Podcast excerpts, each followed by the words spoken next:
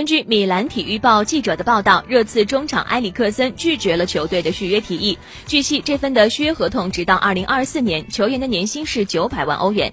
如果埃里克森选择不与球队续约，他将在明年的夏天成为完全自由球员。